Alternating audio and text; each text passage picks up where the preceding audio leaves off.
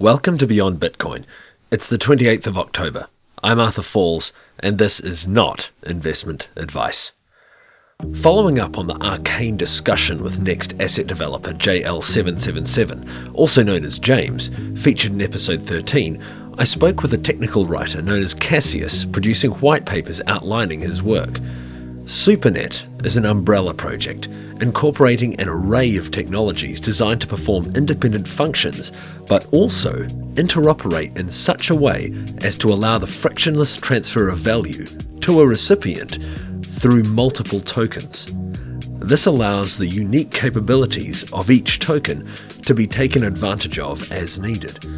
The effect of a platform like this on the altcoin space would be hugely transformative, and Cassius was able to elucidate many of the moving parts which make up SuperNet and offer an educated opinion on the space it's entering. The platform as a whole does remain largely obscured, but as things progress, more details are becoming clear.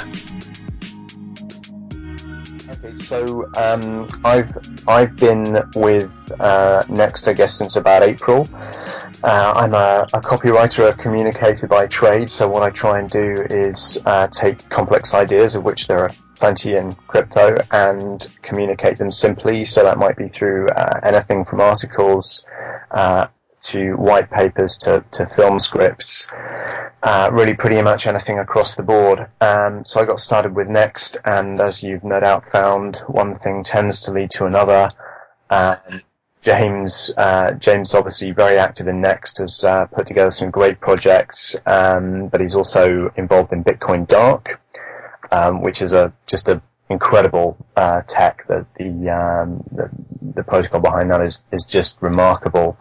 Um, and of course, this is where they intersect is is SuperNet, which is built on uh, on both. So um, back in I think it was May, June, James asked me to do a, a press release. That was all, and um, uh, for for one of his uh, sort of developments, and uh, kind of went from there really. Um, uh, he has uh, high expectations of people, I think, and um, got me to write a dark paper about Teleport, which is um, Bitcoin Dark's anonymity protocol, which really stretched me far beyond what I thought was possible. Um, and uh, and really, yeah, I've just kind of just kind of got uh, you know stuck into this stuff. It's fantastic. I love it. I love uh, um, getting my hands dirty, understanding this stuff, and then trying to communicate it in a in a simple way. The dark paper was I mean, really interesting. I didn't really get it, to be honest. Uh, just because it's there's so much background and so much, um, you know, it's that intensity of focus to to understand and grasp these ideas. It's, I mean, it's it's impressive. What's your back? So, do you have a uh, do you have a background in computer science and crypto or anything like that?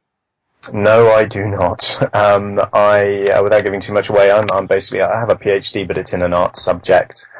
Um, I'm good at assimilating information and creating a narrative, good at scrabbling around, finding the pieces, figuring out how they fit together.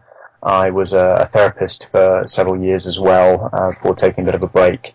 Uh, and it's all, it's all the same. It's all about narrative. It's all about figuring out, um, how things, uh, fit together. So that's, that's really how I, how I come to this. Um, not so much of a tech background, which means there have been some steep learning curves here and there. What do you think about this JL777 kind of personality cult. He's, he's really, he's a charismatic guy and he's built up this, uh, this brand around himself. It's very, it's very interesting. Um, I, I think what you find in crypto is there are very few good leaders. Um, and I think this is what it comes down to. You, you know, it's decentralized from the start. So from the get-go, nobody's in charge. That's the deal with decentralization, right? I mean, um, and so so actually you, you have uh, you know you have a lead developer. There is a degree of centralization there, and I think actually you know this is why Bitcoin Dark has been so uh, so strong and done um, done so well and, and been able to come up with this tech is because there is this kind of figurehead there. But actually, um, it's it's not it's not just um, it's not just the tech. It's not just that um, you know, that, that sort of leader, that, that focus. Um, he's actually acted with um, remarkable integrity on several occasions. And I think, again, in crypto, where everything is a pump and dump, everything is a scam. You know, that, that really talks actually. Um, and so, you know, you, you do have this kind of slightly sort of messianic cult going on, which, well, fair enough. Um, you know, that's, uh, it's a, it's a bit of fun. I think James takes it with a, a truckload of salt. Um, but, um, you know, it's, it's all, uh, it all adds to the, the mystique, I guess. It's pretty cool. He does have like the, or this, the whole project does have, uh, real mystique. And for one guy, he, it's like, he says the word and people invest. The, the rate of investment in SuperNet was ridiculous. It was remarkable, but I think again, it's because, you know, what, what have you got in crypto? Um, there is no regulation. There's no track record. There's often um, absolutely no comeback when things go wrong, which means the only thing, the only thing that matters is reputation. You know, real life ID doesn't make a difference. We've been scammed by guys whose names we knew, whose, you know, we knew where they lived. This is over and over again. Nothing, uh, nothing comes of that. There isn't a legal framework around this. What talks is reputation and you build that by delivering. You know, that's to a, to a degree, that's how I've built my reputation in crypto on a far, uh, far lower scale. Um, James has delivered some really, you know, the multi-gateway, fantastic tech. Um, you know, he, he delivers and, and that's why he's got this reputation. Part of the whole trajectory that, um, of social organization that this, uh, that this is taking us in is that focus on reputation as opposed to qualifications that that uh, that give people the that act as credibility indicators. Which yeah. yeah. it's fresh, it's nice. I I love it. This is one of the things I love about um, cryptocurrency. It doesn't matter whether you are, you know, 14 or 64. It doesn't matter whether you've been to a, a top university and have a PhD.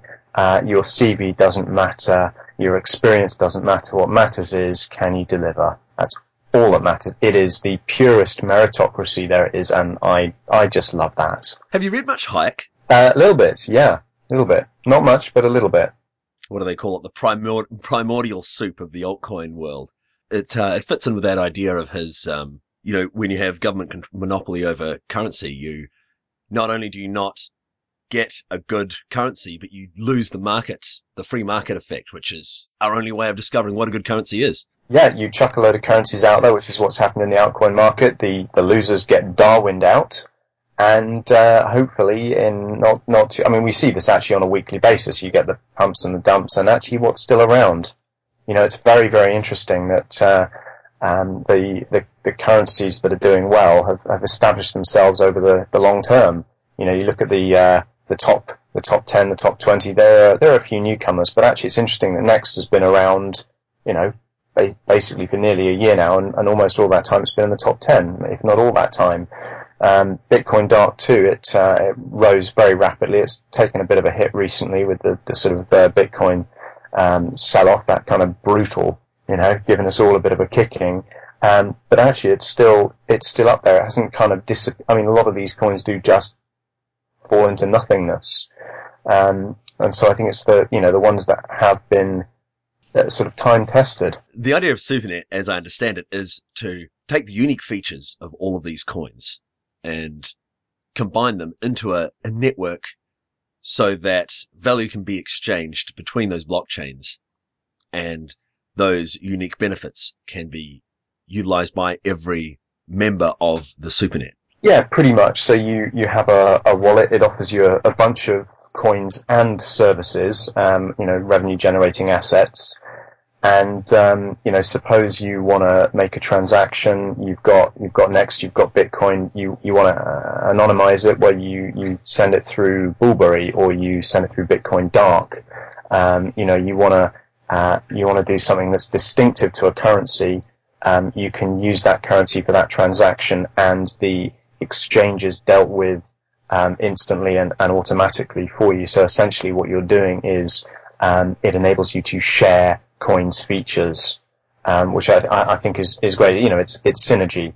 You know, you can either create one coin with every feature, um, which you know isn't isn't going to happen. It would just be a, a mess. It would be a horrible chimera of awfulness. To get off the ground. Or you could take this approach where you say, yes, that coin has exceptional tech. It does does one thing really very well, or a couple of things really very well. So we will um, integrate it with SuperNet, and that means that whenever somebody wants to use that feature, they can uh, they can route their transaction or they can make use of, of that coin's feature. So SuperNet really is a way of bringing all of these, uh, bringing all these features together. It's, it's like, it's a, because you see these, this trend toward simplicity, having these, a ton of different currencies. It's, there's a lot of friction. Going to say this, it, you know, it, it, you're right. The word is friction and it, shouldn't be. This is crypto where we're in this because you shouldn't have this, these kinds of impediments to business. Um, and so, yes, if you can deal with that stuff in the background automatically, smoothly, so, you know, ideally you shouldn't even see this stuff happening. Um, it's just, it just happens. And that's extremely powerful. So I guess we might as well go into like how SuperNet works. Uh, again, like I said, I'm, for me, it's a little bit alien. I've tried to understand and I, you know, I get, I have a, I have a, an overview of it, but I definitely don't get the magic. You know, I don't, I don't understand how these how these interchain transactions work and, uh, you know, and where does the liquidity come from for these exchanges between tokens? Okay, so I'm not I'm not quite sure whether you're asking me a, a tech question or not, and I'm I'm not I'm not up to speed on all of the uh, the tech. Um, but essentially, you know, you'll have this uh, service called Instant Dex, which will carry out instant transactions. Um, I, I, think via the multi-gateway, or possibly um, possibly on a, a, different platform. That's something I'm not 100% sure about. I believe the multi-gateway will be involved in that. Um, so you'll you'll have um, all kinds of you know trade bots will uh, will carry this out. So essentially, you're looking at basically near real time transactions between coins of carried out um, automatically. Um, so I think you know the, the, liquidity will, will simply come from people using it and those transactions going on all the time. Um, there may, I guess, be uh, market maker bots as well. Um, you know, the multi-gateway is still in its relative infancy, so um, sort of on the face of it, the liquidity isn't um, de- depending on your coin pairing. It's not always great, um, but simply by using it, you will create that liquidity. Um, and uh, and also if you you know if you have these uh, trade trade bots serving that that specific purpose, um, so much the better. And I suppose if a coin has utility, that you uh, under the uh, SuperNet system, that liquidity will just come because people will be using it for uh, will be buying in and out of it or moving their funds in and out of it. Yeah, absolutely. And you, you've got to remember also that it's not just people making transactions from one coin to another. You've got all these other related services um, that will involve people making transactions as well. So there's just going to be money flying around this system all over the place. Um, you know, it's all going to be about the, the, the money moving. When, uh, so say I want to make a transaction, I've got, say next, and I want to move, and I want to make tra- an anonymous transaction. So what yeah. would the process be? I presume in the wallet, it would just, would I be transacting just next, but uh, you know, there would be an option to move it through, say, Boolberry or something? Um, I haven't haven't seen enough of the wallet to know how this will work, sort of from the uh, the, the GUI, the you know graphical user interface point of view. Um, but as I understand it, essentially you will send next to next via say Bitcoin Dark, so that transaction will go through Bitcoin Dark or Boolberry or whatever you want it to, um, sort of in the background automatically. Um, so you will, you know, uh, essentially you will convert your next to Bitcoin Dark. You will make your Bitcoin Dark transaction, and then you will um, turn it back into next again. So there's several steps there, but of course you, you don't need to see most of this stuff. Um, I mean, this is one of the one of the problems you have that that friction you mentioned. It's you know you've got to buy the Bitcoin, you've got to buy one coin, you've got to sell it for Bitcoin, you've got to, you know it's just ridiculous. Um, so all of this stuff is going to um, is going to be carried out automatically via um, trade bots and uh, uh, and this instant um, trading service. So that's like automating the the process that you would normally go through to get mm. you know to anonymize a transaction or to use say say you're going to use yeah Bitcoin Dark for for a transaction on a on a marketplace.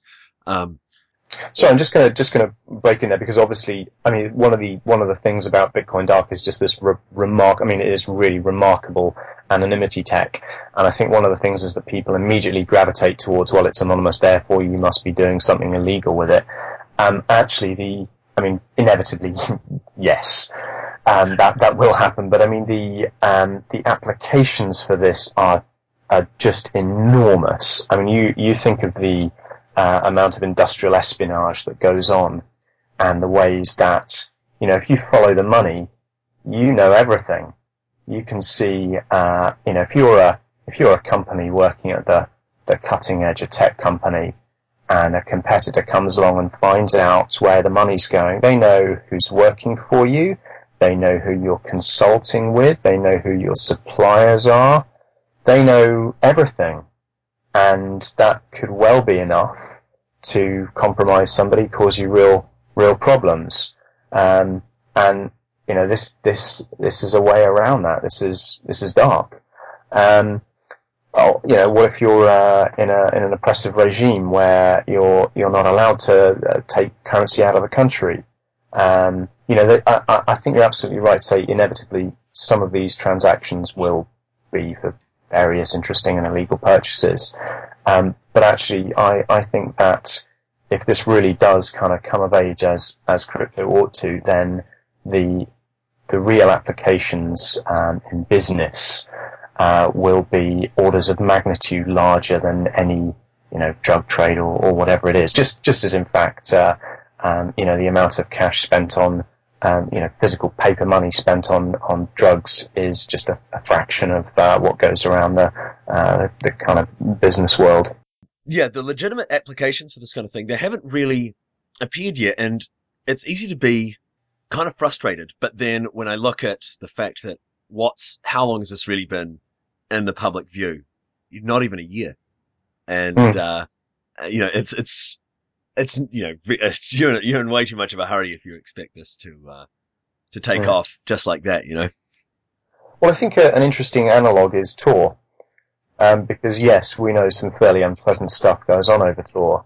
Um, we also know that journalists um, in you know oppressive regimes are using it to communicate. It, but you know the CIA, I, I think, um, was it the NSA? I, I, don't know, some three-letter agency um, was uh, was behind it. You know, this does have real world, very legitimate um, applications, and I, I don't know what the proportions are. Uh, partly, it's, you know, again, this is uh, sort of libertarians or people concerned about the um, the way that government surveillance is going, um, and actually just thinking, well, you know, I have a right to, to privacy. Um, so I, I think there is a, you know, there's a, a, far larger proportion of people who would use this technology for what we'll call legitimate purposes. Um, uh, just you know, just for the sake of a shorthand, I don't know what the, the right word is, than the people who are you know taking out contracts on each other. Or um, I, I, think I think increasingly also as as we inevitably, I'm afraid, um, see another wave of the financial crisis, you're going to start getting um, governments taking money out. It's already happened. We know this has already happened uh, these bail-ins, uh, haircuts, whatever you want to call them, basically governments taking money out of people's accounts unilaterally. Um, and that to me is a, a, monstrous injustice. And you just think, wow, really you're, you're going to let that happen? Well, here is another way around it. So in these transactions, I, yeah. a trade bot, it takes the, um, automates the, the procedure that you would normally go through.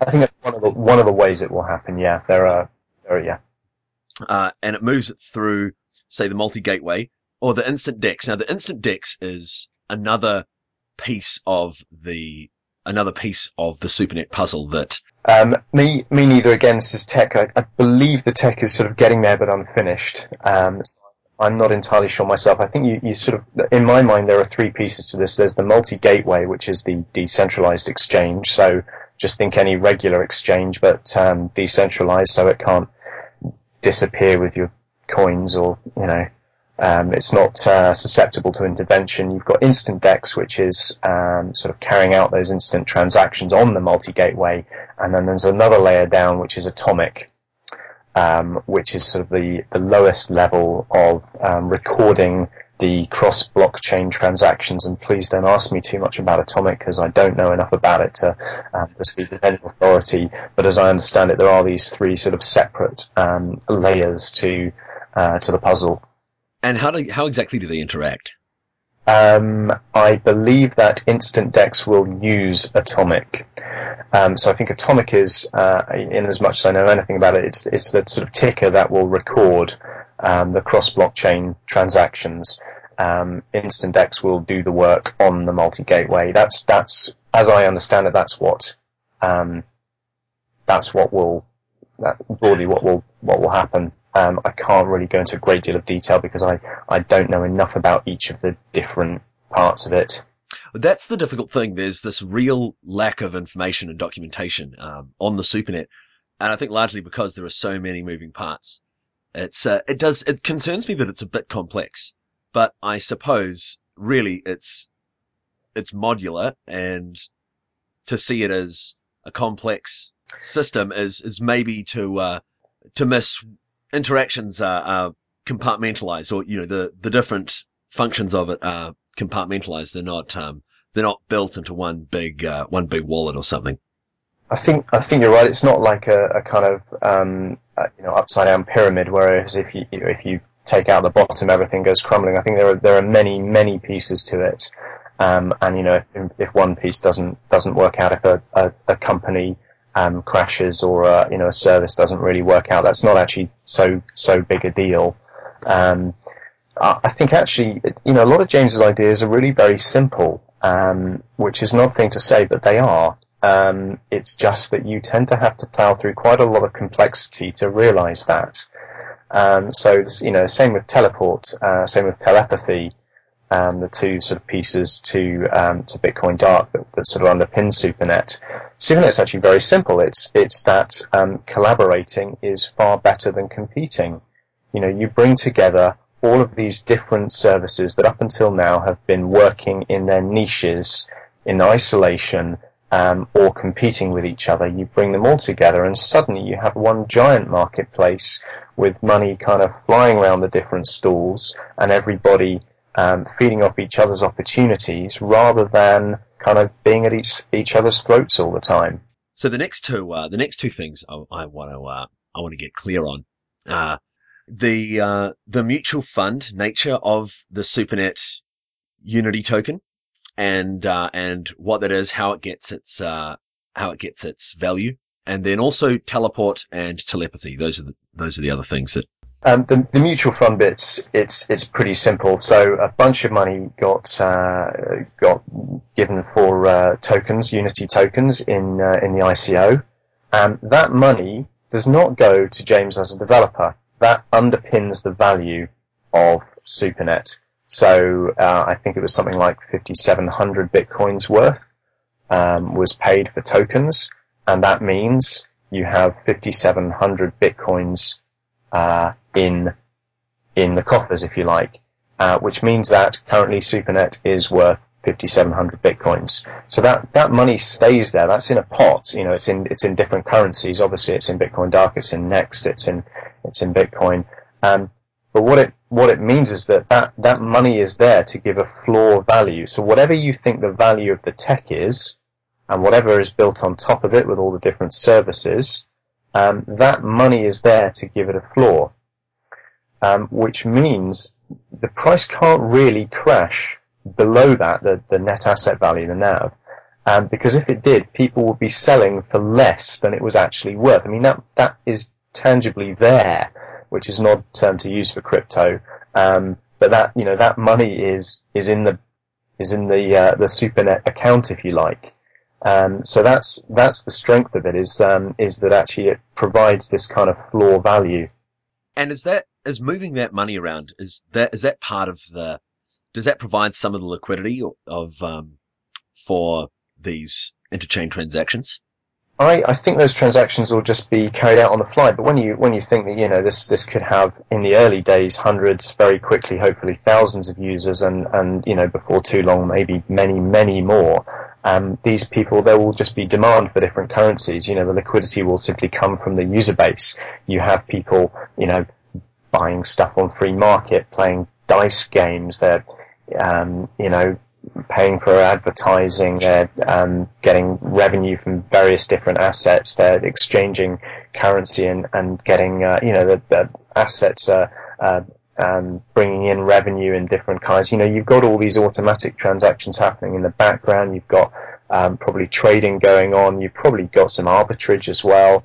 Um, you know, I, am not at all worried about liquidity because I just think that comes with the user base. I mean, that's simply a, a function of the number of people who are, uh, are using the services, the many, many services um, that will be a part of the SuperNet group. But I, I'm still a bit confused as to what the why it was necessary to buy. I, I remember James talking about buying 10% of the money supply of various tokens, and yeah. I, am not really sure what the function of that of that was. Um, I, I think James is, is uh, obviously very very good at the, um, the the tech, but actually from an economic point of view, I think there are there are a number of things there. One is um, is to uh, to take a stake in the coin. So um, emotionally as well as financially, you are you are literally investing in it. Um, so you're not likely to dump that coin because you hold it. So you know, one of the unpleasant things in, in my mind about crypto is is this sort of day trader mentality where um, people are looking to cream off money, kill the coin often, you know, short it, um, destroy it, and take the value out of it. Um, and you know, yes, trading does does obviously play a role in bringing liquidity, but actually there, there's quite a um, a brutal aspect to it where people will regardless of the tech, will look to kill a coin if they can make money out of it. Well, this is a way of saying, you know what, I'm invested in this coin. I respect it. I like what you're doing and I'm going to take a stake in it to prove that and to align our interests. So essentially what we're talking about here is aligned interests. Because if you have a stake in Bitcoin Dark, if you have a stake in Next, if you're building services on top of them, um, you're, you know, you're, you're obviously you've got a long term interest in their success. What happens if because here we have this a lot of these coins are uh, are proof of work based. So what happens if there's a, a, serious attack on, or you know, a serious sustained attack on one of the coins? What happens if there's a hard fork? How how will that affect the under the hood operations of SuperNet? That is a very interesting question, and I, I don't know. I mean, Next and Bitcoin Dark are obviously both proof of stake, so you wouldn't have that kind of attack. I suppose it's not inconceivable that you would get another another kind. I I don't know, but from what we've seen in the past, I suspect that James and others in SuperNet um, who are in a position of influence would work very, very hard to resolve that issue with the community um, which I think is again another um, another good reason to take that stake in a coin. It says, I'm putting my money where my mouth is. If something happens to this coin, if there is a, a hack, for example, like the uh, uh, the big hack there was um, from BTER uh, a few weeks back when 50 million Next got uh, got taken out of their hot wallet. Um, you know, if you're invested in Next, you want a resolution to that. If you're not invested in Next, well, you shake the dust off your feet, you shrug, and you go on your way. And well, that was a nice coin, but uh, yeah, it's not for me anymore.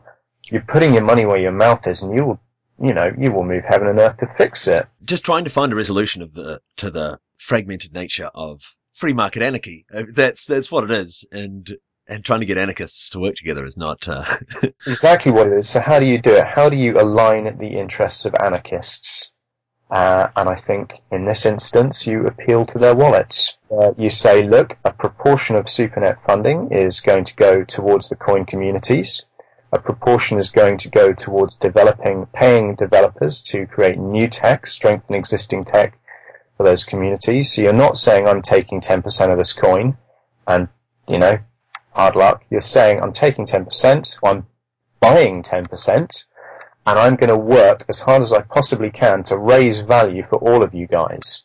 Um, the fact that this coin is a part of SuperNet works for you. It will raise value of your stake, and not only that, but we're going to pay to enable you to strengthen your coin for yourselves and build new applications, uh, new tech on top of it. And you know, who loses there? It's it's win-win-win. Everyone does well. SuperNet does well. The developers do well. The community does well. Um, this is this is one of the things that James is very very good at. Is uh, it's not just the tech; it's using the money as a kind of relational glue, if you like. You're aligning interests. SuperNet is all about assets, coins, investing in each other and creating mutually beneficial incentives. There isn't, there isn't, you know, the, the, the altcoin world is, or the whole crypto world is dog eat dog. And here you are saying, you know what, if you're going to help me, I'm going to help you and all of, all of this network of coins and services is going to benefit. We don't take value out of your coin, out of your asset without giving something back. If I benefit, you benefit too. Everyone, everyone does well out of this. That's, that's the whole point. As, yeah, because there's you can get that slight uh, when you haven't liked a developer or you haven't um, or you've had a bad experience in a community, and then you see uh, you see a coin take a hammering, and it's mm. there's a there's that kind of that yeah, schadenfreude, totally. And uh, but it's not it's not cool. it's not productive. It's not. And the thing is, crypto is small. It is a tiny fraction of a tiny fraction of one percent of the global economy, and there is massive room to grow. So why do we act like this? Uh, and SuperNet is saying, well, actually, you know, th- there is huge opportunity here. Let's just do things differently. For goodness sake, you know, we can all we can all win. We don't have to be tearing each other apart here. There's some fantastic tech. There are some great people, great communities. Um, we can leverage that and and we can all benefit from this if we just lose this ridiculous zero sum mentality that people seem to have doesn't doesn't need to apply in crypto at this point. It comes back to this like like the word messianic that you used before to describe yeah. the uh, the the JL777 brand, and that, that's what it is. You get these people who just think this is how it's going to be. Uh, you know, there's going to be one coin. A lot of people just assume that there's mm. going to be one coin. That's a hard, hard thing to, to shake clear. But at the, at the same time, it is clear that we are going to have multiple currencies. There's just there's enough diversity of belief. You're, you're back to Hayek again. It's horses for courses. You get a coin that does one thing particularly well, well, it's going to do it. You know, if it does another thing, you, you're going to get another coin doing it. People are going to use the right tool for the job. And if a tool doesn't exist, somebody's going to create one. Um, so yes, I think you're, you're going to get different currencies that do things very well, and they're going to find their niches. So what do you? How do you? How do you link them up? How do you join between them? How do you reduce the friction? well, this is this is one of the ways. Two coins that I've been looking at quite a lot recently are um, Cryptonite and Nubits, and it's interesting because Cryptonite is just made by a guy, pretty amazing, like just subdued. You know, he doesn't have a crypto background. He just got into Bitcoin early and saw a problem, which was mining centralization, and he fixed yeah. it by produce by coming up with an idea for a for you know he calls it the mini blockchain scheme for a really ultralight blockchain that and uh, hired a developer to produce it, and he built the thing. And it's you know it's great, and it doesn't. It's quite understated. There's nothing on the surface, but mm. uh, he's fixed a major problem that a lot of people ignore. I mean, proof of stake, yeah, you know, I mean, I, I like proof of stake, but it doesn't have the handicap that uh, that proof of work offers, and it doesn't have any means of diluting the early, you know, the early adopter you know, who, uh, who buys in, there's no way they wind up with a disproportionate control of the system in my, in my view. But Nubits has this great scheme where they automatically dilute 2% every year. So it's proof of stake, but they're diluting 2% every year, which is, that's the one thing that's been missing from all these currencies is that annual dilution. You know, people have this, they don't like their inflation, but at the same time, you don't want the early adopters to get in and have everything, you know? So, and especially in proof of stake where they have that control of the network, it's, it's a little bit concerning. But anyway, the, the reason I mention all that is it's just cool that you have people fixing problems on their own platforms and these closed environments, but then they wind up isolated. They're not, there's no, you know, they're not part of the, uh, the, they're not part of the whole. So to bring them together is, is quite magical. Yeah, it's, um, I mean, it's a big deal. And just, uh, I mean, I don't know anything about uh, Nubits or Cryptonite myself actually, but I, just love the idea that you have this guy who isn't a dev. You know, he doesn't know the tech stuff. He identifies a problem, he figures out a way to fix it, and he pays somebody to do it. And nobody cares about his CV. No. You know, no, it's just brilliant. Why, why is the real world not like this? How did you get yeah. into it Well, by the way? How did you get into crypto? I, I, had, I had a Bitcoin. Uh, I don't know. I guess two or three years ago. I didn't. I didn't get into it until the beginning of this year, and uh, I thought, um, you know, back in early January, literally a couple of days into the new year, I, I happened to stumble across it again. Obviously, it had been in the news a lot with the uh, um, the, the bubble and, and looming crash, and I thought, well, it's actually it's time I looked into this properly, and I was just hooked. Once I once I really understood what was going on, I was hooked because the technology to me was just. I, I love that here is something you can't do, and they've gone and done it. It's brilliant. Um, you know, the, the Byzantine general's problem is, you know, Satoshi Nakamoto's um, uh, approach to um, double spend problem. It, I mean, it's just so so brilliant. Um, I was I was just hooked, and I love I love the um, the possibilities it offers. Because let's face it, the bank should not be charging people two, three, sometimes ten percent in some countries um, of the amount to send money abroad. It shouldn't take three working days to make a transaction or show up in your accounts. Um, you know, this, this stuff should, should just happen, um, and with crypto it can. I think behind it, behind the complexity is again this this kind of simplicity. Um, again, I, I, mean, I don't understand all the nuances of it my, myself, but this idea that you know, in order um, in order to make sure people are acting the right way, you you don't keep secrets. You make sure everyone has it. You don't keep a ledger hidden away and a centralized organization um, kind of pulling the strings. You give it to everybody. Um, you know, it's just it's just brilliant. So, um, coming off that tangent, teleport and telepathy. Um, I I've I've done some work on both. Well, the dark paper, and I'm currently um, putting some thoughts together for the uh, the telepathy white paper.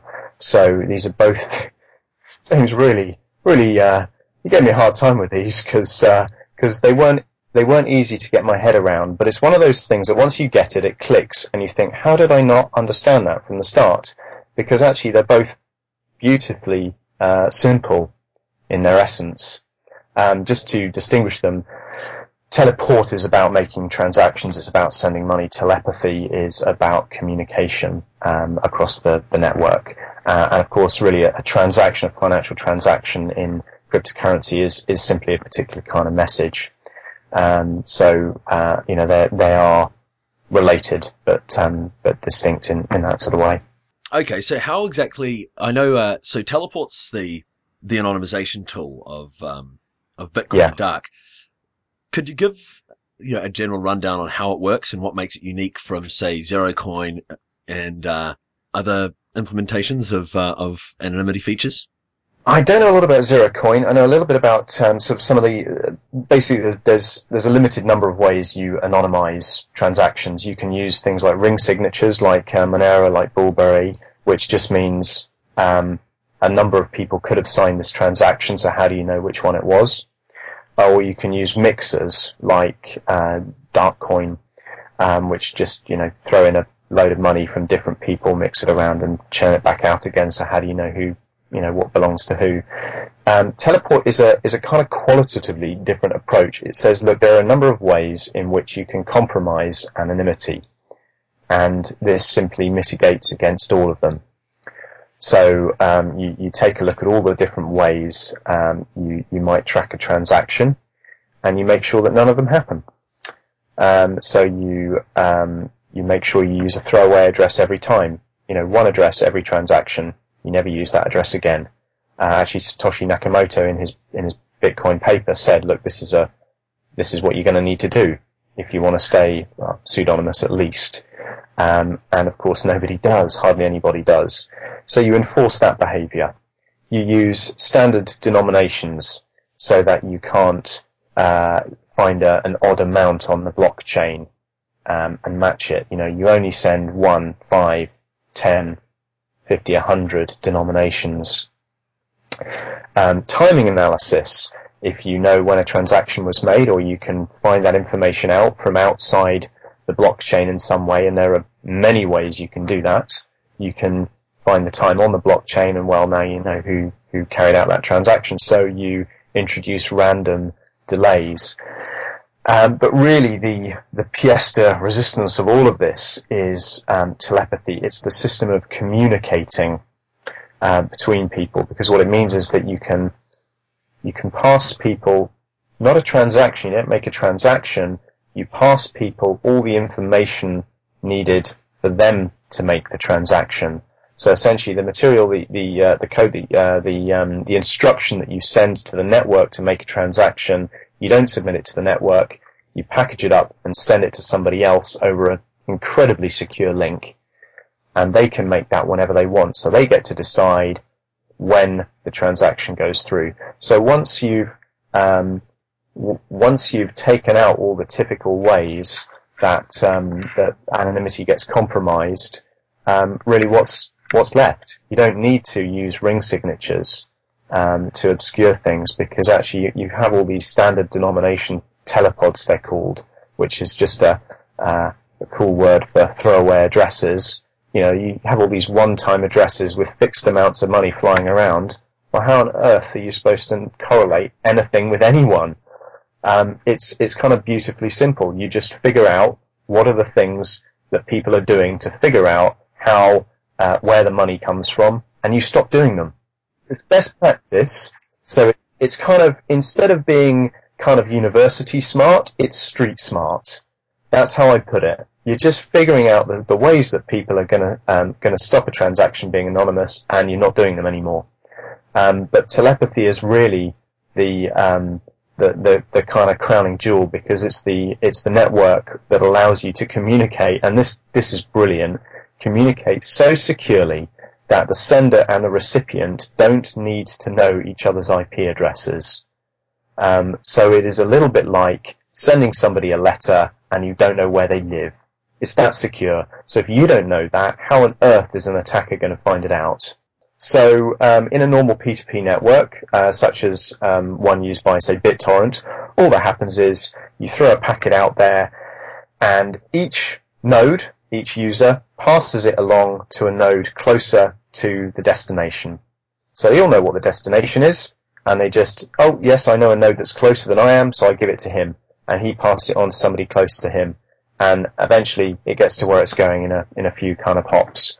Um, but actually, you don't need to send it to anybody. All you need to do is make sure that the right person is handling it.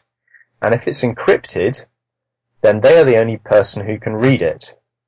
So as long as you send it near to them, such that they are handling it and so are a bunch of other people, you know, let's say you pass it down the line, and when it gets near the end, 20 different nodes are handling it. Well, how on earth are you supposed to know which one is the real recipient?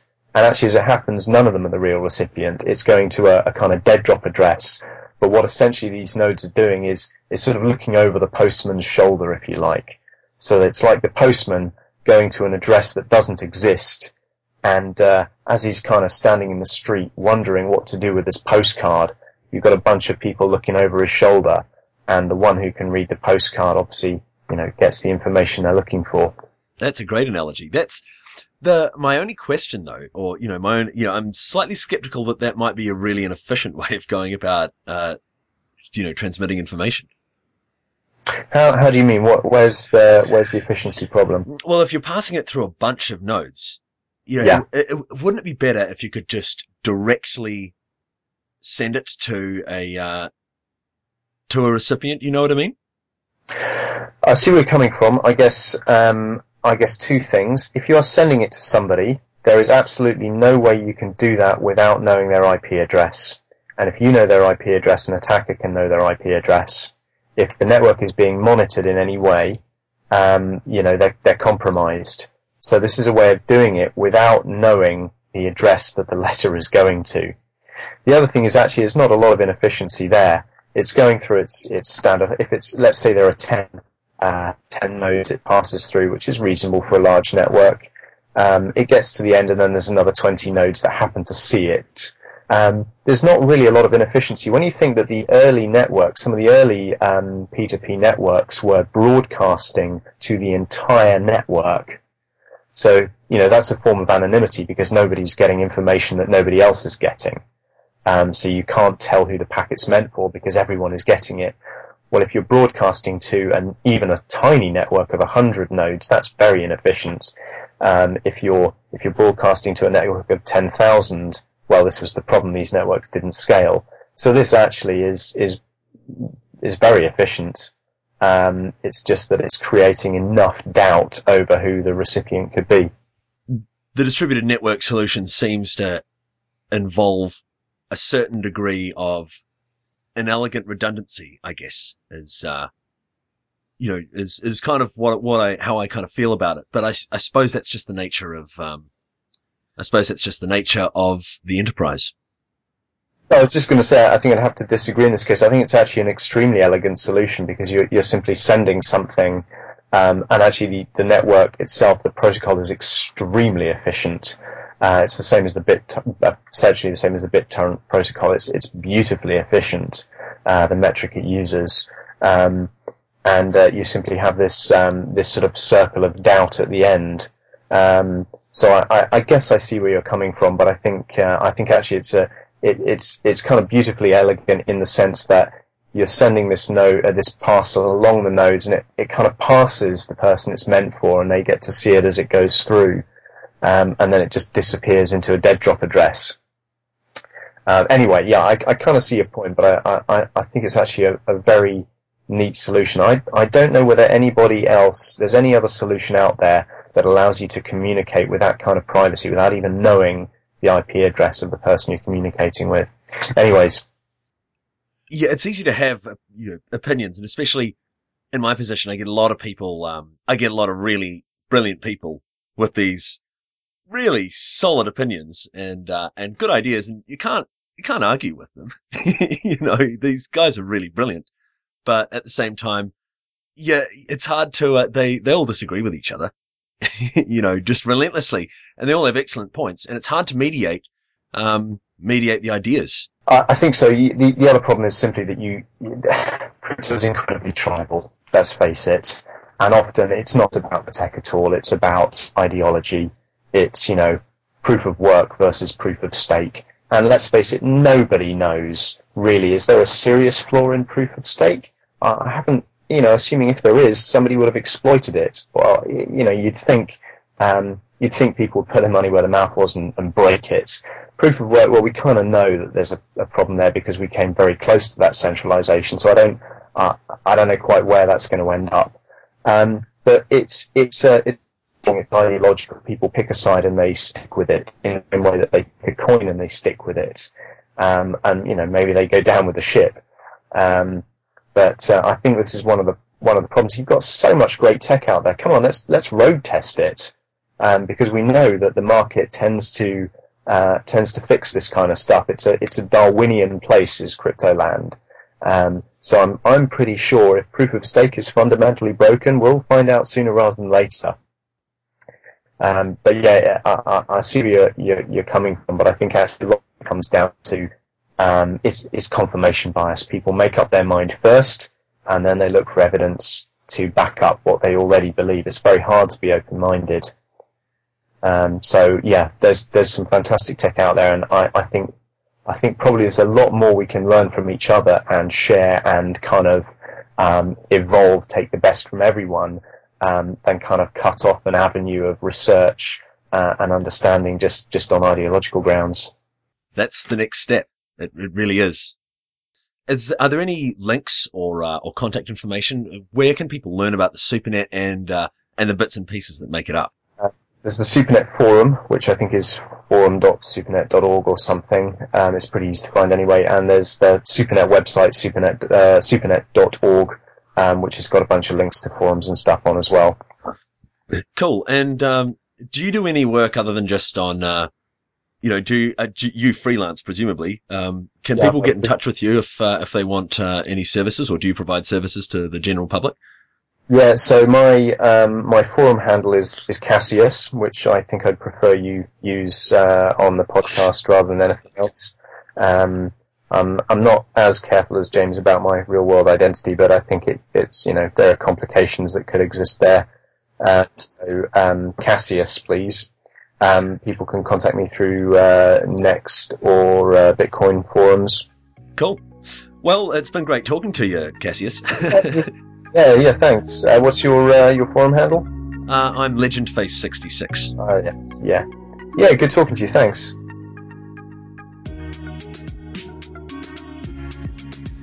Thanks for listening. Pertinent websites and contact info can be found in the notes. I've been remastering my way through earlier episodes of Beyond Bitcoin. I'm about halfway through at this stage, and the rest will be completed soon.